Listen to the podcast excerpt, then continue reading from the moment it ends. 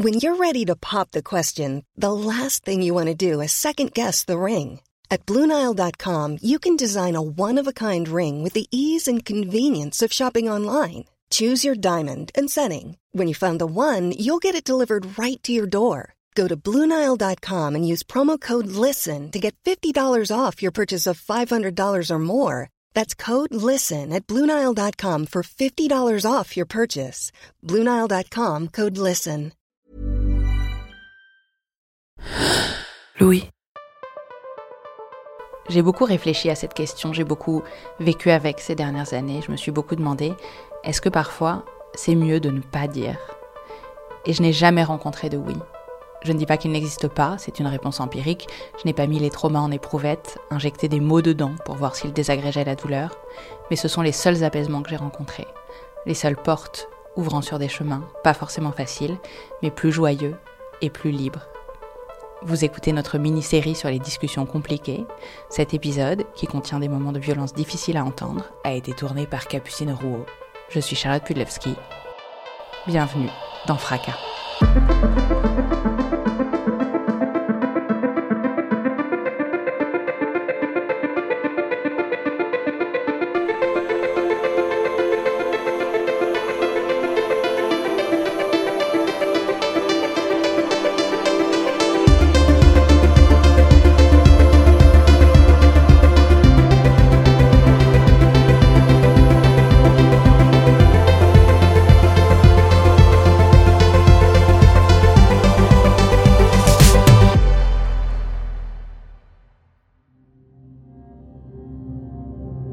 Alors j'y ai longtemps réfléchi avant cette conversation, de me dire comment est-ce que tu vas euh, considérer tes parents, comment est-ce que tu vas les voir, comment ils vont te voir?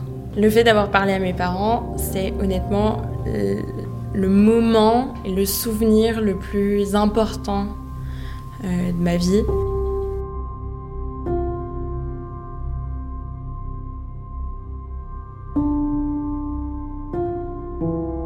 J'aurais aimé qu'elle le dise plus tôt et pas tant, d'années.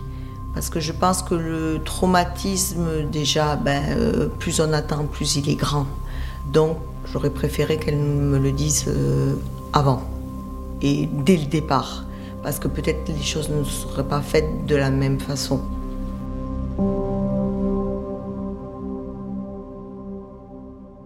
Au départ en Angleterre, j'ai 8 ans, je suis en CP, à la fin du CP, et mes parents m'annoncent que nous déménageons. L'autre côté de la Manche me paraît très très loin.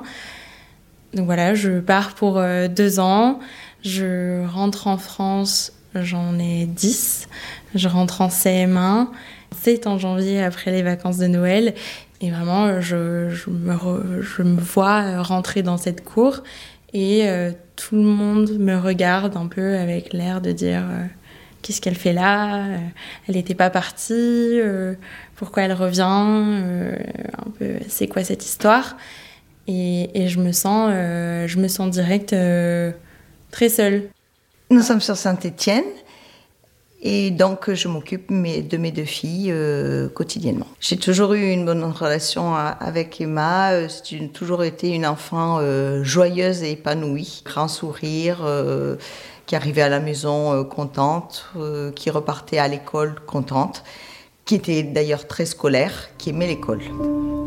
Je me revois euh, elle vient me chercher, par exemple, devant l'école tous les soirs. Elle est là. Euh, ça fait partie un peu du, gang des mamans euh, au foyer qui sont toujours là à l'heure, avec le goûter à la main et qui nous attendent avec impatience qu'on sorte de l'école d'ailleurs. Et quand on me demande comment s'est passée ma journée, ma journée s'est très bien passée. Je suis sage, euh, mais après tout, j'ai pas de raison de faire de bêtises puisque je suis seule à jouer dans la cour. En fait, je marche le long de la cour pendant les récrés toute seule. Donc il n'y a pas de raison, il n'y a pas grand-chose à raconter, si ce n'est que j'ai eu un point vert en français et un point rouge en maths. Mais sinon c'est tout. Donc Emma a fait toute sa scolarité euh, dans la même école, donc maternelle et primaire. Tous les enfants, ou beaucoup d'enfants, suivaient le même cursus dans le même collège, qui était un collège donc rural, ou qui regroupait plusieurs écoles primaires des villages alentours. C'était quand même un collège où il y avait à je pense, plus de 500 élèves. Donc ils se connaissaient tous. Bon, à cet âge-là, c'est facile aussi dès la sixième de se faire des copains de classe.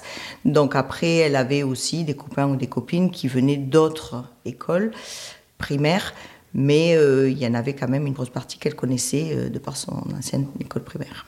Quand je suis au collège, quand je pars avec le bus le matin, que maman me dépose à l'arrêt euh, le matin, c'est comme si j'enfilais une autre identité ou un masque. Donc maman me souhaite une bonne journée, je lui réponds à elle aussi, et je rentre dans ce bus et je suis totalement fermée. Il n'y a plus d'émotion qui transparaît, je suis comme un mur, je ne souris pas, je ne pleure pas, je ne me mets pas en colère, je suis juste presque livide, on pourrait dire. Et le soir, quand je rentre, c'est la même chose sur le trajet inverse, et quand je descends du bus, je vois maman et je me force à sourire. Je vois ma sœur, je me force à sourire aussi, parce que pour moi, elles ne doivent pas deviner et euh, il est hors de question qu'elles devinent. Alors au départ, c'est surtout euh, moral, dans le sens où ça va être des insultes, euh, où on va un petit peu m'attraper du regard, puis ensuite m'interpeller, me, me, dire un peu de tout. Et progressivement, donc comme je ne répondais plus, on m'interpelle cette fois physiquement, donc le harcèlement devient physique. Donc je deviens un peu euh, le ballon de jeu au milieu de la cour de récré. Donc c'est-à-dire que je peux avoir 30 euh, élèves autour de moi et qui s'amusent à me euh, balancer les uns contre les autres, à me faire tomber, à me marcher dessus, à me bousculer contre les murs, à me bloquer entre les portes. Et comme je suis déjà pubère en rentrant au collège, j'ai des formes, j'ai de la poitrine, j'ai des hanches, j'ai quelques poils qui poussent aussi sur les jambes.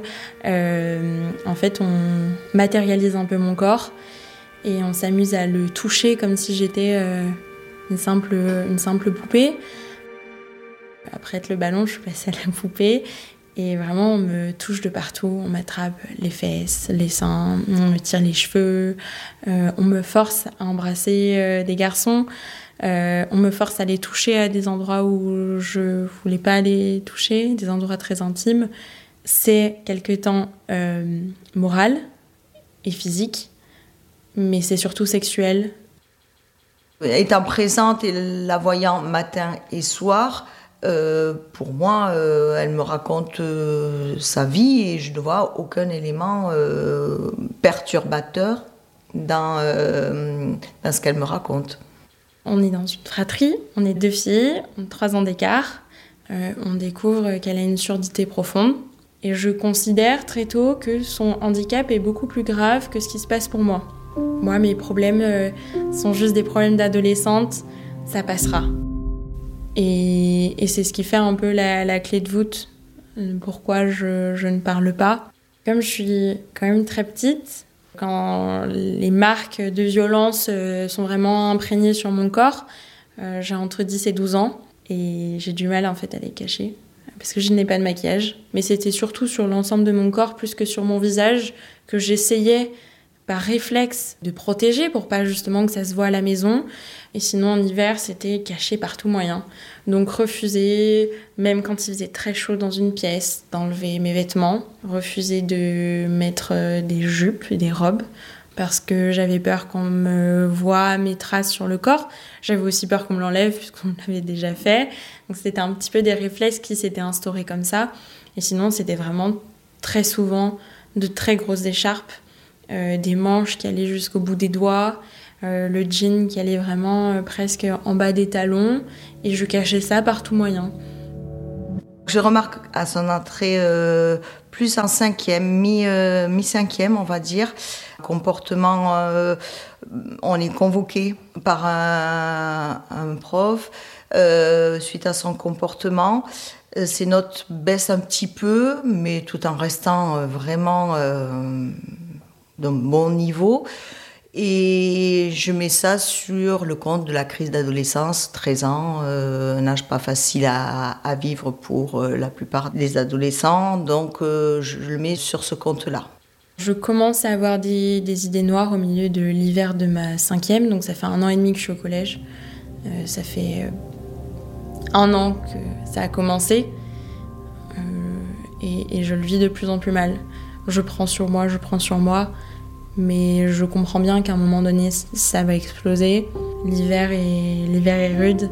Euh, je mange de la neige souvent. Euh, je mange les murs aussi, euh, des, des, poings, des, des coups, des insultes. Je me suis enfermée dans une cage dont je ne peux pas me libérer finalement parce que si je ne parle pas, je ne peux pas m'en libérer. Mais je refuse de faire du mal à mes parents et à ma sœur et à ma famille en général. J'attends que les journées passent et je m'éteins petit à petit et je... il y a un moment donné où je ne me relève pas. Donc euh, au milieu de l'hiver, euh, je commence à me dire qu'il va falloir y mettre un terme. Je ne sais pas comment. Il va falloir que je trouve un moyen. Euh, le moyen, c'est la fenêtre de ma chambre que je regarde longuement en me disant quand, comment, pourquoi. Est-ce que tu as les bonnes raisons de faire ça Est-ce que tu vas aller jusqu'au bout? Et je fixe une date. Je me dis en rentrant du, collège ce soir, ça sera là. Et ce matin-là, je, descends euh, prendre le petit déjeuner dans, le, dans la cuisine avec euh, ma maman et ma petite sœur, comme tous les matins. Et elles sont euh, sur, la, sur la table de la cuisine. Et elles sont mortes de rire. Et elles rient aux éclats. Et il neige dehors. il fait vraiment un temps atroce.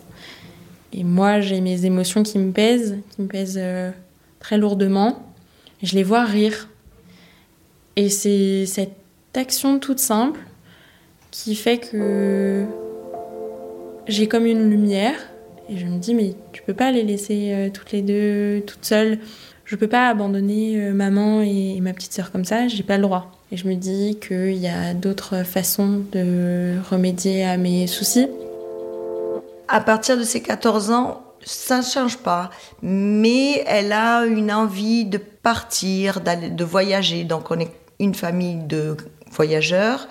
Donc ce n'est pas pour moi euh, un élément déclencheur de, me dire elle veut partir, elle veut fuir quelque chose. Alors en troisième, elle, fait ce voyage aux États-Unis dans le cadre des vacances. Nous partons euh, aussi en famille euh, aux États-Unis en vacances. Et suite à ça, je sens à elle son envie voilà, de faire ses, études à l'étranger, euh, de voir ailleurs ce qui se passe. L'entrée en seconde, je sens c'est plus angoissant pour elle. Elle change donc forcément de structure, elle passe du collège au lycée. Pour moi, c'est tout à fait normal. On rentre dans la cour des grands. Elle connaît moins de personnes dans le lycée. Donc euh, je trouve ça normal qu'il y ait une petite angoisse euh, à l'entrée en seconde euh, au lycée.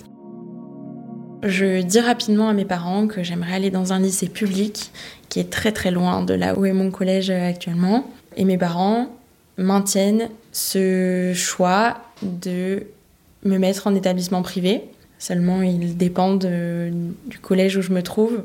Euh, je refuse, je refuse. Il est hors de question. Maman, tu ne peux pas me faire ça. Euh, maman, ça va pas aller. Maman, ça va être nul. En fait, je ne veux pas y aller parce qu'il y a une grosse partie des élèves de mon collège qui vont aller dans ce lycée euh, privé.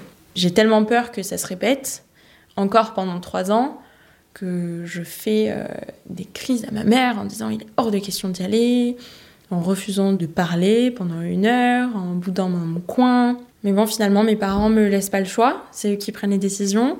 Et donc, je vais dans cet établissement en ville.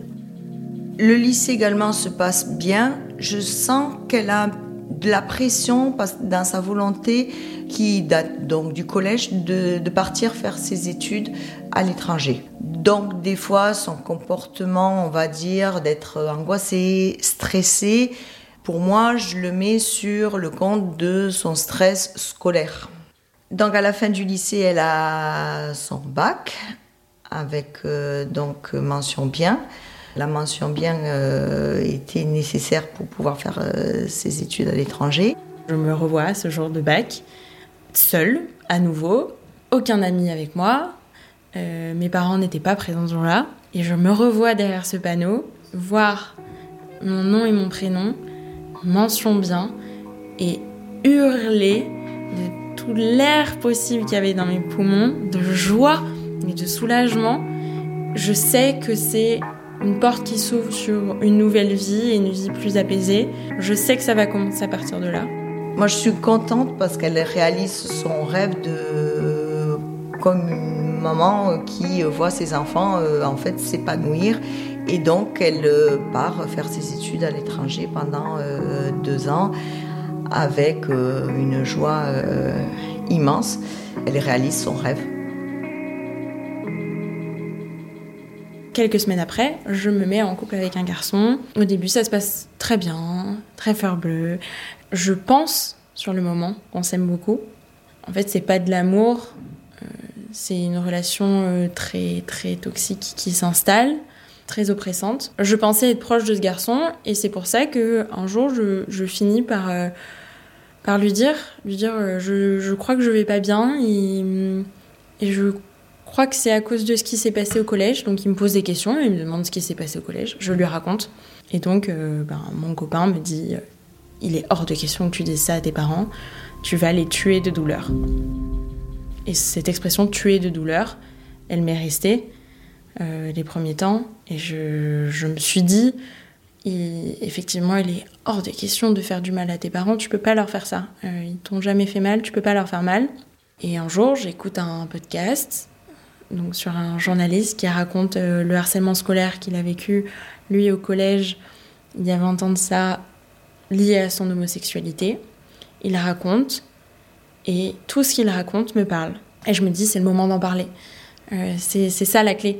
C'est ça qu'il faut que tu dises à tes parents. Si tu n'arrives pas directement à dire à tes parents, papa, maman, j'ai été harcelée, il faut que tu utilises un moyen de leur dire. Donc je leur envoie le podcast. Quand j'envoie le podcast à mes parents, je leur envoie euh, un screenshot et je leur demande de remplacer les mots donc euh, PD et gay par grosse et riche.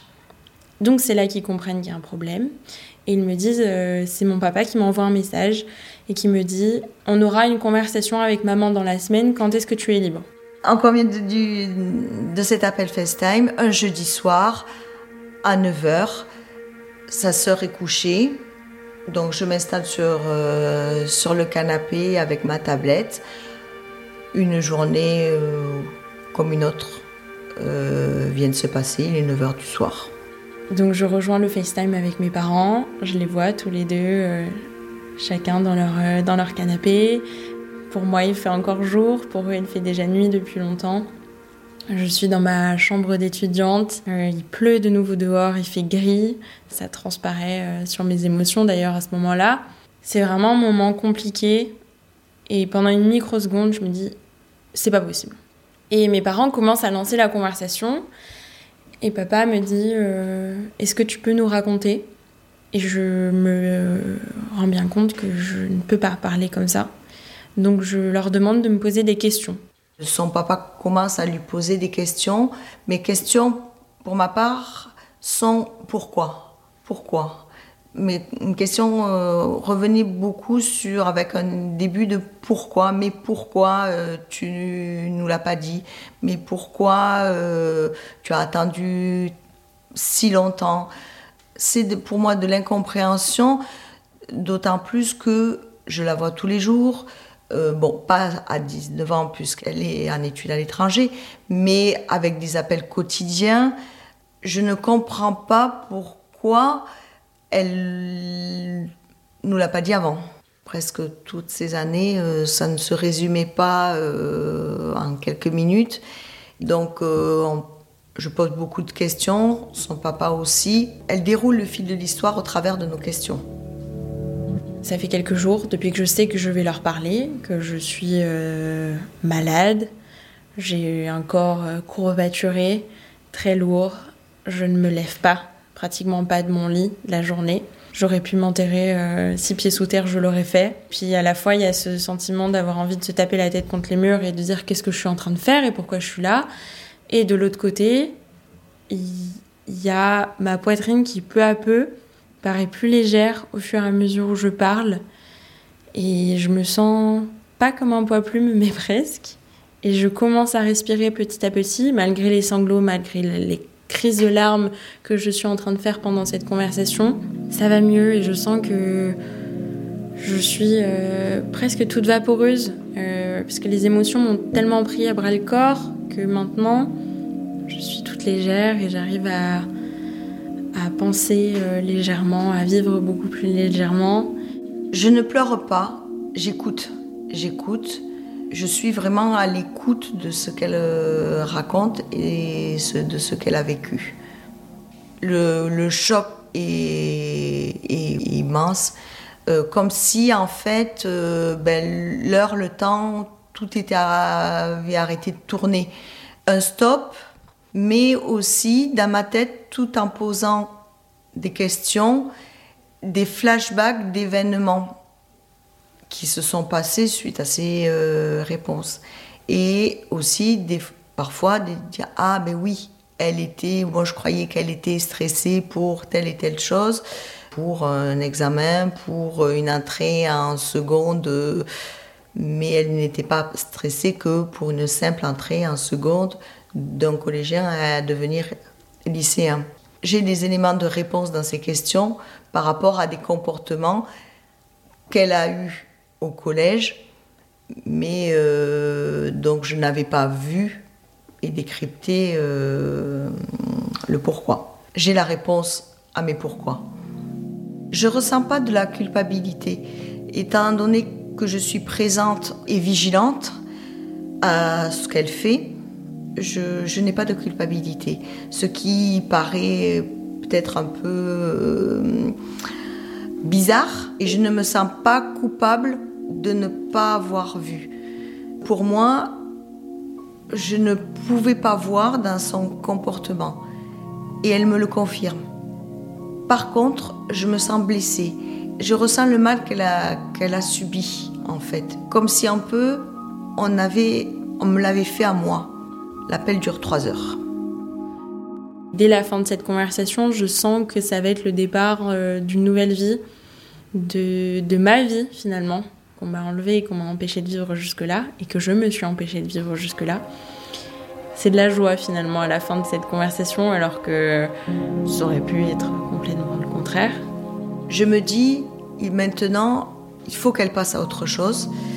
Donc, euh, je lui propose d'aller voir un médecin, un psy. On veut la faire passer à autre chose et on est sûr, tous les deux, euh, avec son papa, qu'elle va s'en sortir et on, fait tout pour lui donner les moyens euh, de s'en sortir. Je les ai rendus aveugles volontairement, donc je ne peux pas aujourd'hui leur reprocher de ne pas avoir vu. Je ne peux pas leur reprocher d'avoir volontairement occulté une partie de ma vie. J'ai aucun sentiment d'amertume, même aujourd'hui, j'en ai jamais eu. J'en ai jamais voulu à mes parents. Je pense que honnêtement, je ne leur en voudrais jamais, je ne peux pas leur en vouloir. Par contre, je suis en colère contre moi. Euh, parce que quand je leur parle, je vois qu'ils sont finalement un peu dépossédés, mais qu'ils ont la volonté de m'aider et qu'ils auraient eu dès le départ la possibilité de m'aider et que j'ai refusé de leur tendre la main. Donc euh, je m'en veux parce que je me dis, si dès le départ tu avais demandé de l'aide, peut-être que tout n'aurait pas dégénéré comme ça l'a fait.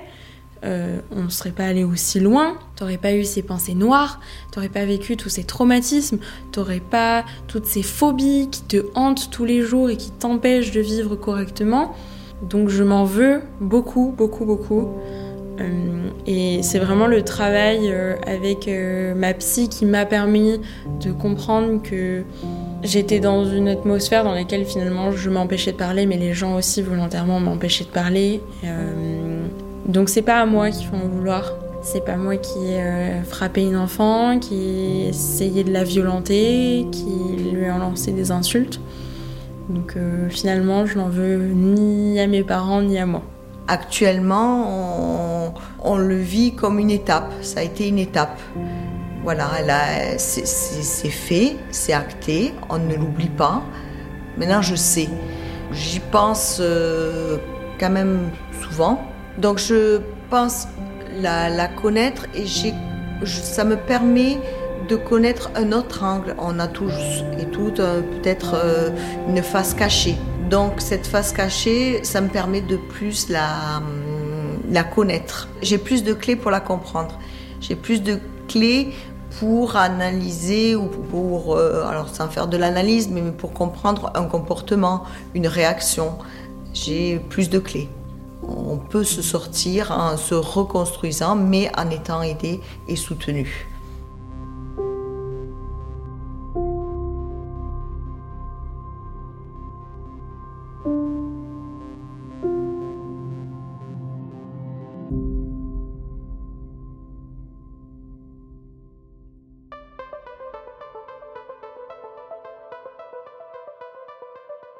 Cet épisode de Fracas a été tourné et monté par Capucine Rouault.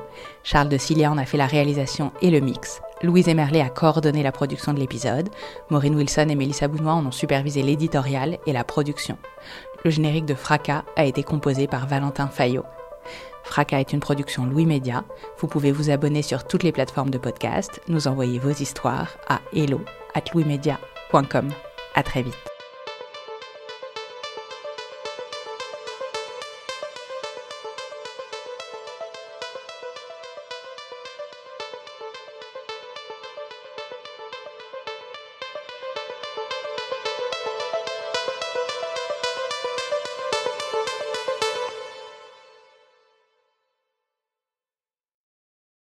Bonjour, ici Louis Vindel. Vous m'avez peut-être écouté dans Passage, aux côtés de Solal, mais aujourd'hui je vous dis deux mots sur Lettres Zola, une publication soutenue par Louis Média. La promesse de Lettres Zola, c'est d'amener la littérature dans votre boîte aux lettres. Chaque mois, recevez un texte original et inédit par une jeune plume française. Un petit livre d'une cinquantaine de pages, grâce auquel vous pourrez vous plonger dans un sujet de société et découvrir les nouveaux visages de la littérature contemporaine. Mathieu Palin, Blandine Rinkel, Arthur Dreyfus, Abigail Assor, François-Henri Désérable et bien d'autres. Vous pouvez vous abonner à partir d'un peu plus de 6 euros sur www.lettrezola.fr. Bonne écoute et bonne lecture. Hey, it's Danny Pellegrino from Everything Iconic. Ready to upgrade your style game without blowing your budget? Check out Quince. They've got all the good stuff shirts and polos, activewear, and fine leather goods, all at 50 to 80% less than other high end brands. And the best part? They're all about safe, ethical, and responsible manufacturing. Get that luxury vibe without the luxury price tag. Hit up quince.com slash upgrade for free shipping and 365 day returns on your next order. That's quince.com slash upgrade. When you make decisions for your company, you look for the no brainers. If you have a lot of mailing to do, stamps.com is the ultimate no brainer. Use the stamps.com mobile app to mail everything you need to keep your business running with up to 89% off USPS and UPS. Make the same no brainer decision as over 1 million other businesses with stamps.com. Use code PROGRAM for a special offer. That's stamps.com code PROGRAM.